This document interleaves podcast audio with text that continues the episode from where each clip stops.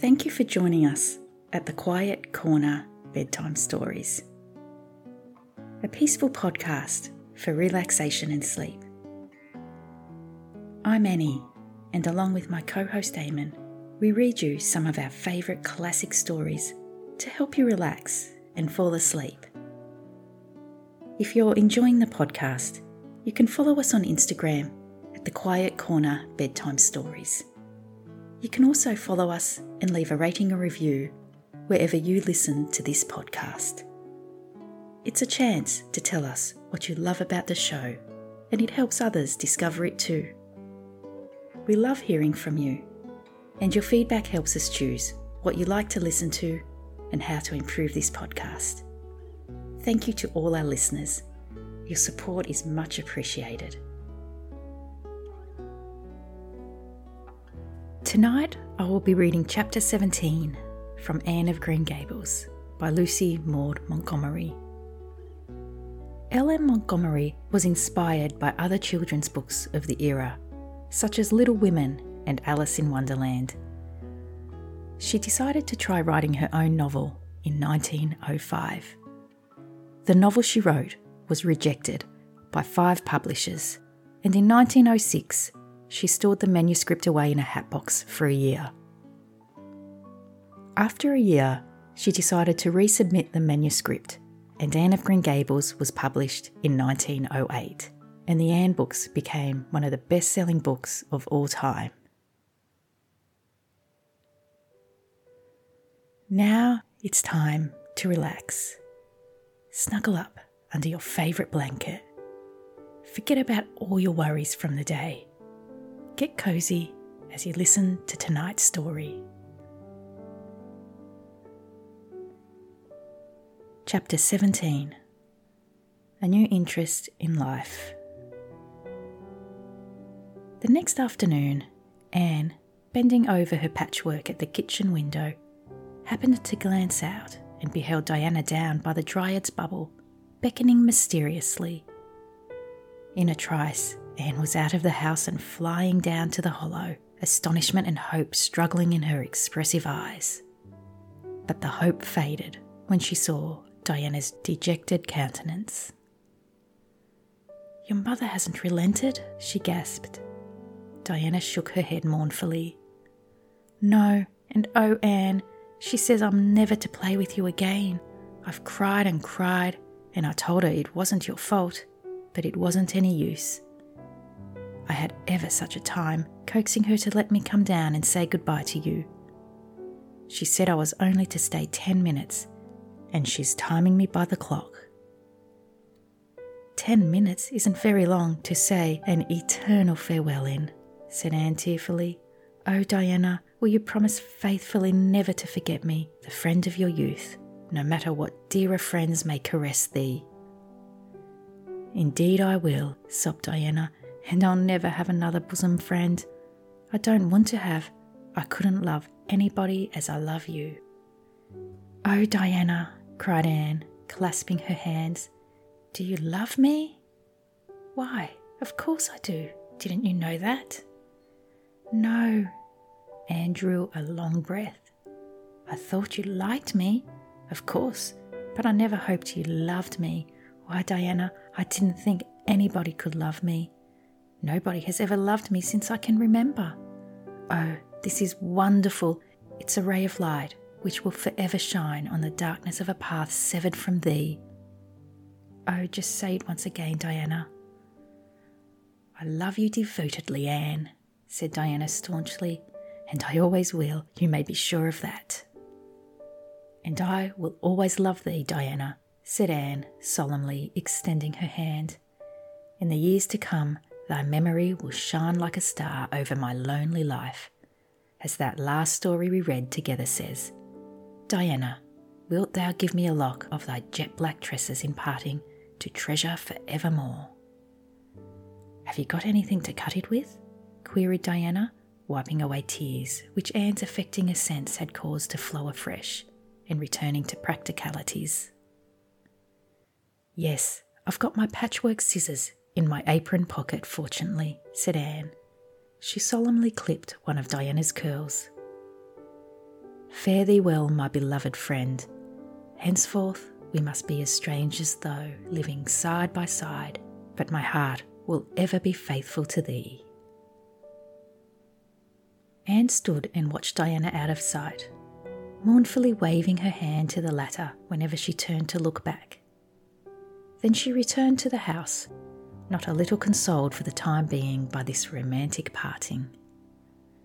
It's all over, she informed Marilla. I shall never have another friend.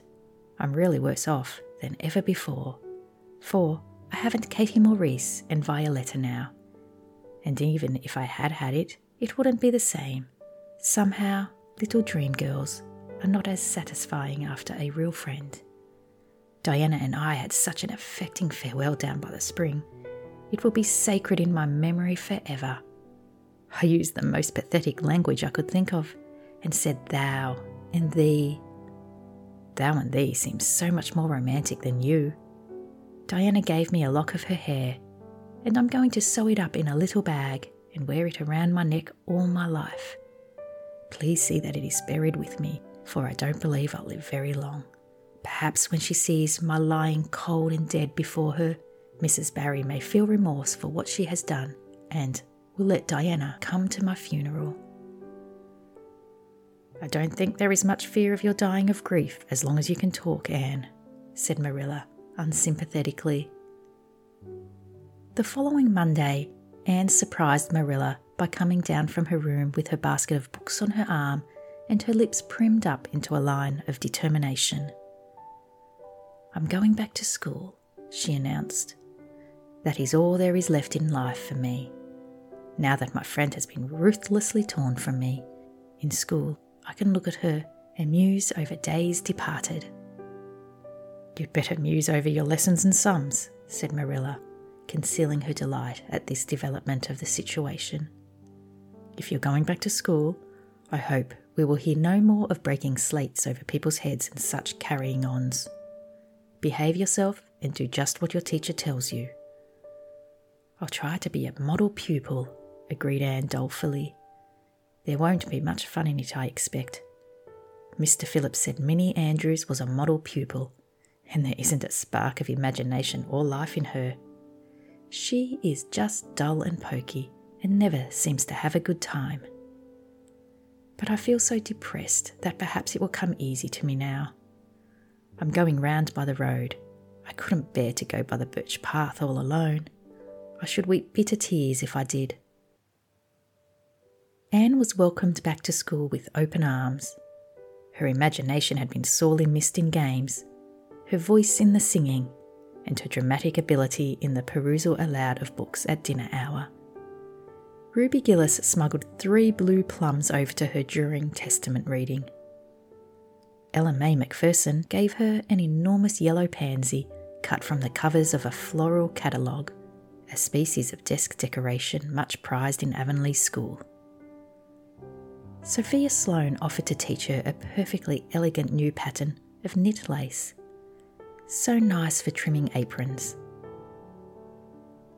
Katie Boulter gave her a perfume bottle to keep slate water in, and Julia Bell copied carefully on a piece of pale pink paper scalloped on the edges the following effusion To Anne, when twilight drops her curtain down and pins it with a star, remember that you have a friend, though she may wander far.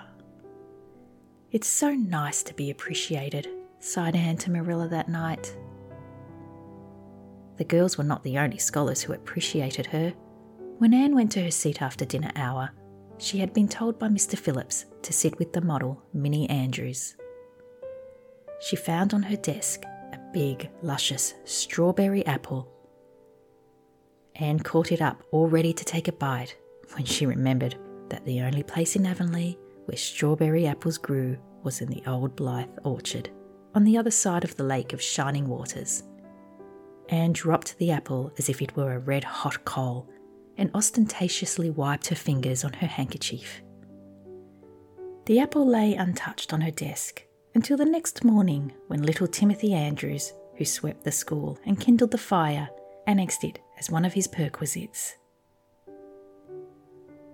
Charlie Sloane's slate pencil, gorgeously bedizened with striped red and yellow paper, costing two cents where ordinary pencils cost only one, which he sent up to her after dinner hour, met with a more favourable reception. Anne was graciously pleased to accept it and rewarded the donor with a smile, which exalted that infatuated youth straight away into the seventh heaven of delight, and caused him to make such fearful errors in his dictation that Mr. Phillips kept him in after school to rewrite it. But as the Caesar's pageant shorn of Brutus's bust did but of Rome's best son remind her more, so the marked absence of any tribute or recognition from Diana Barry, who was sitting with Gertie Pye, embittered Anne's little triumph. Diana might have just smiled at me once, I think, she mourned to Marilla that night.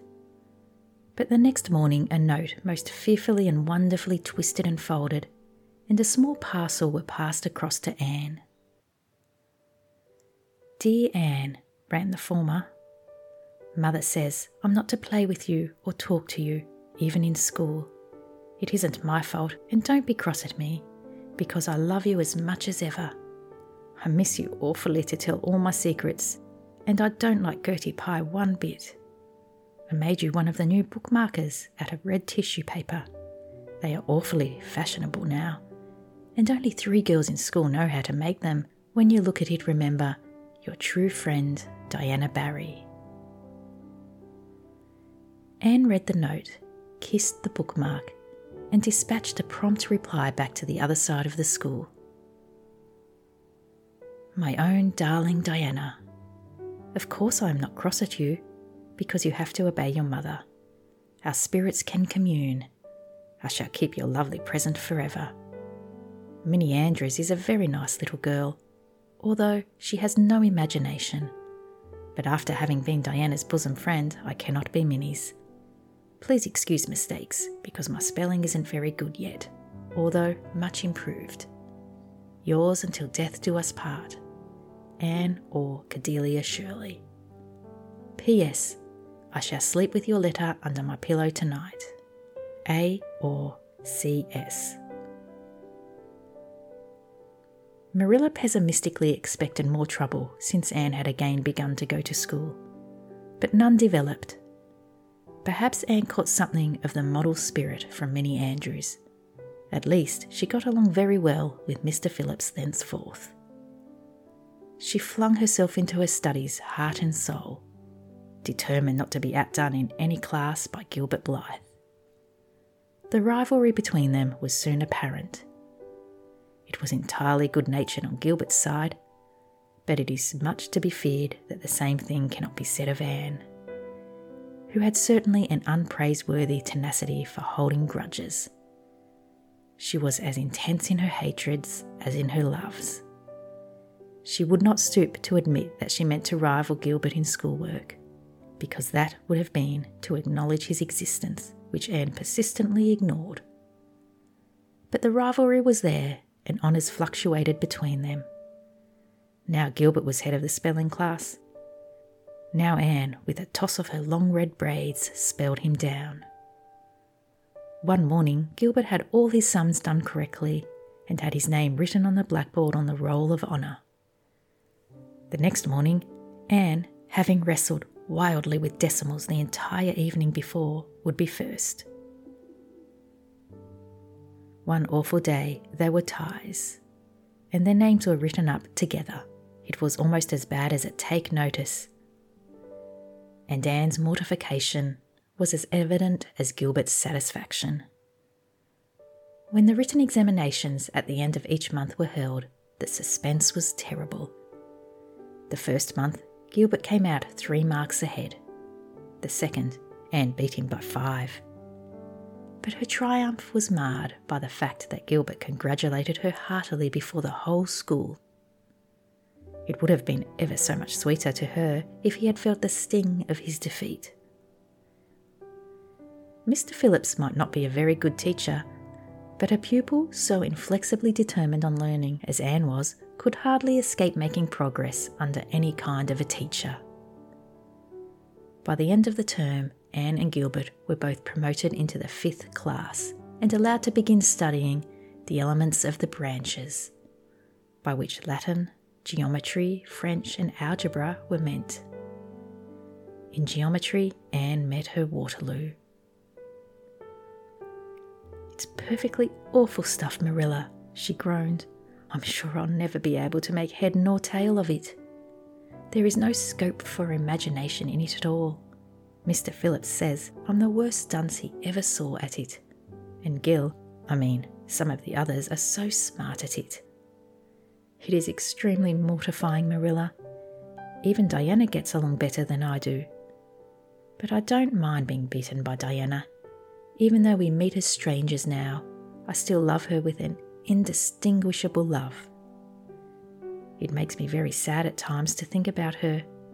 But really, Marilla, one can't stay sad very long in such an interesting world, can one?